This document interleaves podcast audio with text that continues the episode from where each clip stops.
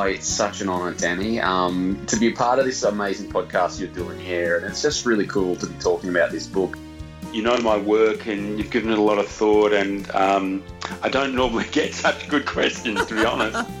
Your podcast is the one that I listen to when I want to listen to an interviewer who has actually read the books she's asking questions about and asks really interesting, insightful questions about it. And I think that's really special. Thank you for your wonderful questions. It was a good chat. Great chat. You're a good interviewer. So enjoy listening to the podcast. That's brilliant what you do. Honestly, I'm so in awe, and we need more word nerds like yourself, people that are passionate about books. Thank you for listening to the Words and Nerds podcast. I'm your host, Danny V. On this podcast, we chat about books, the power of literature, and the social and political impacts of an author's work. Today, I welcome Shirley Marr. Shirley is a first generation Chinese Australian living in Perth and the author of young adult and children's fiction Little Jiang, a spirited middle grade book featuring a pint sized Chinese vampire, published through Fremantle Press. Shirley describes herself as having a Western mind and an Eastern heart and writes in the middle where both collide. I hope you enjoy this episode. Welcome to the Words and Nerds podcast, Shirley Marr. Thank you so much for having me, Danny. It's a pleasure to be here. Today, we're going to be chatting about your beautiful little book, Little Jiang, a rollicking middle grade caper about evil morticians, thousand year old fox spirits, monsters and laser blasters, and a pint size hopping Chinese vampire, published by Fremantle Press. How does all of that fit into one book, Shirley? Um, I cram it in there. I really get it in there so you get bang buck. so hopefully the whole time you're reading the novel, you're entertained. That is absolutely true. Not only is it such a cute book, I was entertained the whole way because it's really quirky and unique. But before we get into all that, can you maybe I've done a little bit of an elevator pitch, but I think you can do a better one. Can you give us a quick elevator pitch that might be a bit different to how I described it? I would just say hopping Chinese vampires running rampant in a small town. and that, that pretty much sums it up. I love that. I want to know about the supernatural and it intrigues me too. You know, I can't help myself when, you know, you think about the old vampire stories. Lost Boys is still one of my favorite films. But why the awesome. supernatural, right? Why the supernatural? What intrigues you about it? I'll tell you the origin story of how this came to be. Ten years ago, I was part of the Melbourne's Writers Festival, and during that time, there was a very, very popular book featuring sparkling vampires. So even though my book at that time, I was promoting a uh, contemporary YA novel, nothing to do with vampires, I got a question from the audience saying, well, have you got a vampire story you? And I was like, okay, Chinese vampires vampires are actually really disgusting and at no point are they ever romantic or could be your boyfriend. but that got me thinking, wow, maybe I can write my own. And it took me another 10 years, but here we are. This is my interpretation of a, a supernatural vampire novel. I love that. And you're right. We do have that idea of vampires being sexy. You know, you think about Kiefer Sutherland and oh, yeah. Corey Haim and all those people and the Lost Boys back, you know, you can tell when I was I was born. Oh, I, that's part of my sort of cultural you know, cultural thing as well. So Absolutely. Totally so, but you yeah. think about our mm. culture, you know, they're, they're kind of a little bit sexy. And I, I do, when I think about it deeply, I, I, I can't understand why, but it is you know, it is present. But you said that, you know, Chinese vampires are disgusting. Tell us the difference. Oh, absolutely. Um, okay. Firstly, they hop because they've been in the ground for so long that when they become reanimated, that they're so stiff, and that's the only way they can move. Are sort of like propelling themselves up, taking a step forward, and then repeating that motion. and, and, and they're, they're more like zombies in a way rather than vampires. They're like a cross between the two. So instead of being like beautiful, immortal, young, they're sort of like rotting, green, moldy, disgusting. Like you, you, that's not boyfriend material. I love that. I love how across cultures they're so different. So they're still wearing like the old dynasty clothes. So you know that's not not your sexy modern boyfriend. I want to ask you, how do you balance being appropriately creepy but not terrifying young readers? Oh, I think mostly you have to find the humour in all the different scenes you write. So to make it less creepy, you just have to bring out more weirdness. I get them to do weird things, put them in weird situations, and hopefully we can get people laughing. Then that kind of disperses the fear, and they're not so scary after all. Yeah, I think you're right because it is a quirky little book. I think that you're right in saying that, you know, um, the creepiness does disappear because you're so busy laughing or thinking about their, you know, madcap adventures and what they're doing. Because I think when I was reading it, there was one part, you know, talking about graves and death and morticians, and then the next they're doing something crazy, and so the attention is drawn away from that. Yeah, and that's I, I try to be funny. I don't claim that I am funny, but I gave it my best shot to be weird and interesting anyway. So that kind of takes a bit of the fear out, I think. Yeah, I think so. And I, I described the book as quirky, I thought. As soon as I read it, I was like, yeah, that's great. That's a really quirky book and something I haven't read. And I always like that. You know, I read a lot of books a year. And, you know, sometimes you just go, this is a little bit different. And I liked that. Oh, thank you. Quirky. That is my favourite word. that's a great word. Thank you. And I just wanted to write something that was a little bit like off center, a little bit X Filey, a bit of like a strange little um, Netflix film you might accidentally stumble upon that's a little bit different. Yeah, that, that sort of vibe. Mm, no, I like that. I love it when you stumble across something a bit strange, and they're usually foreign films, I must say, and they're a little yeah. bit odd. They're a little bit strange, and you you sit with it and you read the subtitles and you think, wow, that's something I've never seen before. They're my favorite things. awesome. So I'm hoping that through this novel you get a little bit of a different experience. well, I did certainly Yeah. did. The illustrations by Katie Jiang, they're Hey. love. They're lovely. They're humorous. I want to know about the collaboration process between illustrator and author because sometimes there's no collaboration and it's the publisher who's sort of the conduit in the middle, or sometimes you work really closely together. So, what was your experience? My experience was um, our publisher. As I saw Katie's illustrations, I was absolutely thrilled because she was like a Chinese illustrator. So I was like, this is awesome. This is the Own Voices novel. We've got the Own Voices illustrator. So I just was absolutely thrilled from the start. And from there, Kate worked as a conduit between the two of us. So she would ask me, what do your characters look like? Describe them for me and I'll pass the information on to Katie. So I did that. And as soon as I saw the illustrations come back, I was like, oh, she's got me. She's got the vibe of the novel. So from there on in, I, I didn't really want to sort of like get involved because I wanted to see what would come out of her and what she would come up with. And um, I just thought everything that turned out was absolutely perfect. It, it seemed like the text and the drawings just sort of bounced off each other. It matched. And it wasn't until we had finished everything that I thought, I really want to be friends with this person. Like, she's so awesome. And it was only after that professional relationship was over that we thought, oh, catch up, get a coffee, catch up. And um, that's when we became friends. Like, we're really close now. That's a So great it's story. wonderful, yeah. that's a great story. I love how you did that, you know, really professional collaboration with not much, you know, going on between you, but you you got each other and then you met each other afterwards. It must be a strange experience.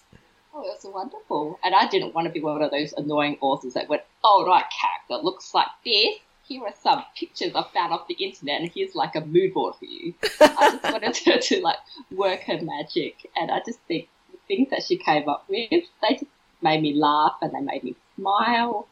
Especially that picture of the um the fox doing the kung fu right into one of the um vampire's heads. I just thought that was Yeah, no, the pictures are beautiful. I really liked them. And they do, they have that, like you said, she's a Chinese illustrator, and they do have that sort of beautiful style about them. But yeah, they were lovely. And you're right, they did really work together. But is it hard? Because I imagine you writing the book, you have a vision of the characters and the setting and what everything looks like. And then you get the drawings back. I mm-hmm. guess they can never be exactly what you've had in your head. But does that alter what you now have in your head, or do they just work together? Um, I think what I have in my head is probably vastly very different to what Katie came up with. But what I love is she's created her own world and she's matched it with mine, and we have through that like a, a collaboration of something unique. So it's not all about me; it's about like an outsider bringing something in into my world and just showcasing it. And um, I just think I love it. Yeah, it's perfect to me. Yeah, I like that. And it probably brings a, something richer to the book as well, something that, you know, you couldn't Yeah, have yeah, imagined on your own. Your passion is to distill your cultural heritage in dark and unusual ways through the lens of a resilient young woman. I think that's fantastic. Now, how did this Yay, specific how did this specific passion emerge? Um, I would say that when I first emigrated to Australia, I was seven, and this was during the 80s. And um, there weren't a lot of immigrants at that time.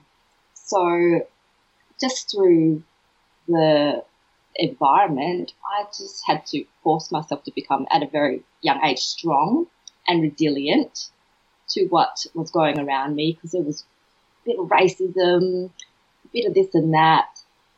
And um, through that, I, I, I slowly grew. And as I grew, I was very conscious of becoming stronger.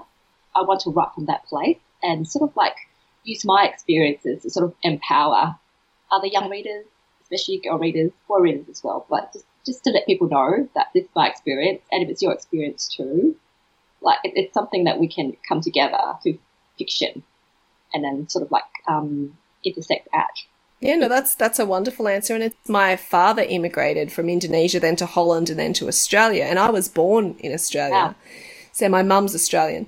So I guess I had a similar but very mixed, a bit of a different experience because I just considered myself to be Australian. But then when I went to school, like you said, there was that kind of 80s threat of racism at schools. I don't think there hmm. were many people that looked like me. And it was, it was a real lesson in a resilience, but in identity because I was, I remember being very young and going, well, if I'm not Australian, but I was born here, then who am I? Did you experience something similar to that? It was a weird time, wasn't it? it was a weird time and it sort of sh- it, it really shaped who I was and I think it gave me a voice that I thought I, I want to use this voice later when I'm big when I've grown up and, and put it through my work and that's that's an important very important theme for me Mm, no, I think so too. And I think the kids that are growing up sort of in our shoes now, they probably have more of these voices around them than we did. Because I remember sort of not identifying with anyone. I was like, where am I? You know, on TV shows and in books. You know, I was completely absent. oh exactly yes yes I, I exactly I know where you're coming from Now, you describe yourself, and I love this, as having a Western mind and an Eastern heart. And you write in the middle where both collide.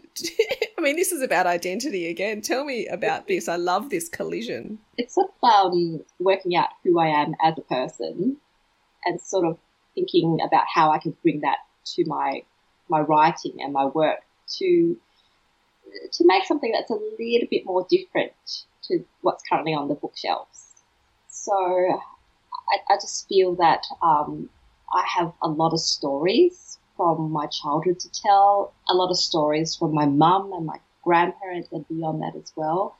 And I just want to like smoosh it all up and, and make something that's that's different, you know, that's not sort of like your your ordinary run of the mill adventure story. I, I want to write something that's different, yeah, and, and me. Did you feel like the Western and the Eastern heart were kind of in conflict, but now that you've mushed them together, smushed them together, sorry, do you feel like that's a better place? It's obviously a better place to be, but do you feel like that's an easy thing to do to bring them together? I think actually through writing, I have it, it goes both ways. Like I try to infuse my writing with what I believe is my identity, but at the same time, as you write, you sort of form an identity as well through your words. So I, I, I feel yes, yes. I, I feel like it, slowly the two sort of like conflicting bits of me are coming together. And it's through my writing, and I just, I'm absolutely thrilled that, you know, people want to read these stories. So I, I'm happy. I'm happy too, and I love the smushing in this book. It's fantastic. It's our new word today. Oh. Just swish away. Now, you've got a new book, A Glass House of Stars. It's a contemporary migration novel based on your childhood story, and it's set to be published internationally in 2021. Tell us about this. It sounds amazing. Um, yes. So um, this is a story that is about my experiences. It's a semi-autobiographical about how like I felt when I first came to Australia, how I felt about going to school and not knowing like a single word of English, and the, fear of like, am I going to fit in? Am I going to make friends? Am I going to even be any good at school because I, I can't read and I can't write, and all those feelings. And the important decision I made for that is I wrote it from um, a second point of view. So it's like I, you know, I have arrived in this new country. I'm going to school. I don't know a soul, and I, I'm so scared. And I just think it's, it's allowing the reader to step into my footsteps and to see how it was like when I was young. And it's got a little bit of magic as well, just to sort of like temper the whole experience so it's not too sad or too depressing. But I, am just so excited because I, I, want people to read this book and just understand what it's like to be a migrant and hopefully, like, you know, they might understand more about, you know, how they feel about immigration and other people coming here and, you know, social issues like that. Mm, I love that. And I love the added magic to it. I'm intrigued now and I look forward to reading that. Oh, I hope you like it. It's got a, a black and white cat that can stand upright and serve you orange juice. So that that kind of tempers the bad stuff. Everyone needs a cat like that. Of course, I, I'm team cats. now, Shirley, why do you write? Ooh, why do I write?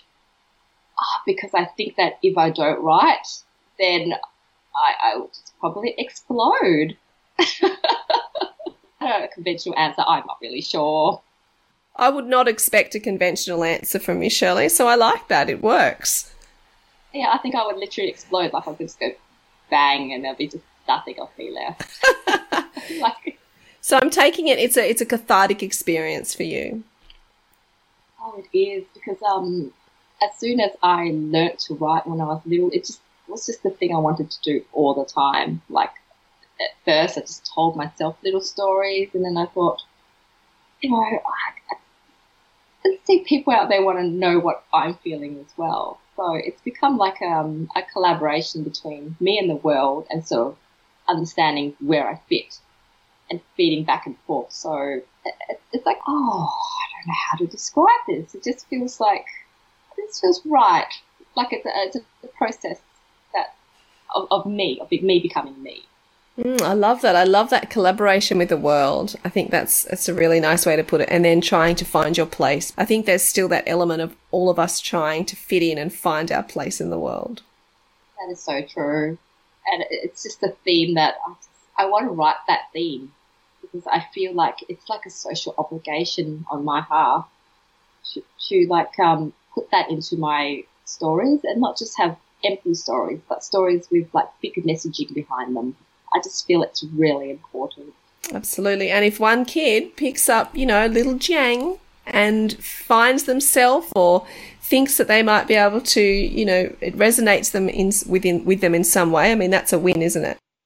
Thank you so much, Shirley. Little Jiang is such an original, lovely, unique, and I use the word quirky book. It was beautifully creepy, perfect for Halloween, and I do have a secret love of old fashioned vampires, retro vampires. So it really fulfilled, um, you know, that part of my reading need. So thank you so much for chatting with me today about it. Danny, I, I'm glad I fulfilled, you know, a little gap of your vampire love.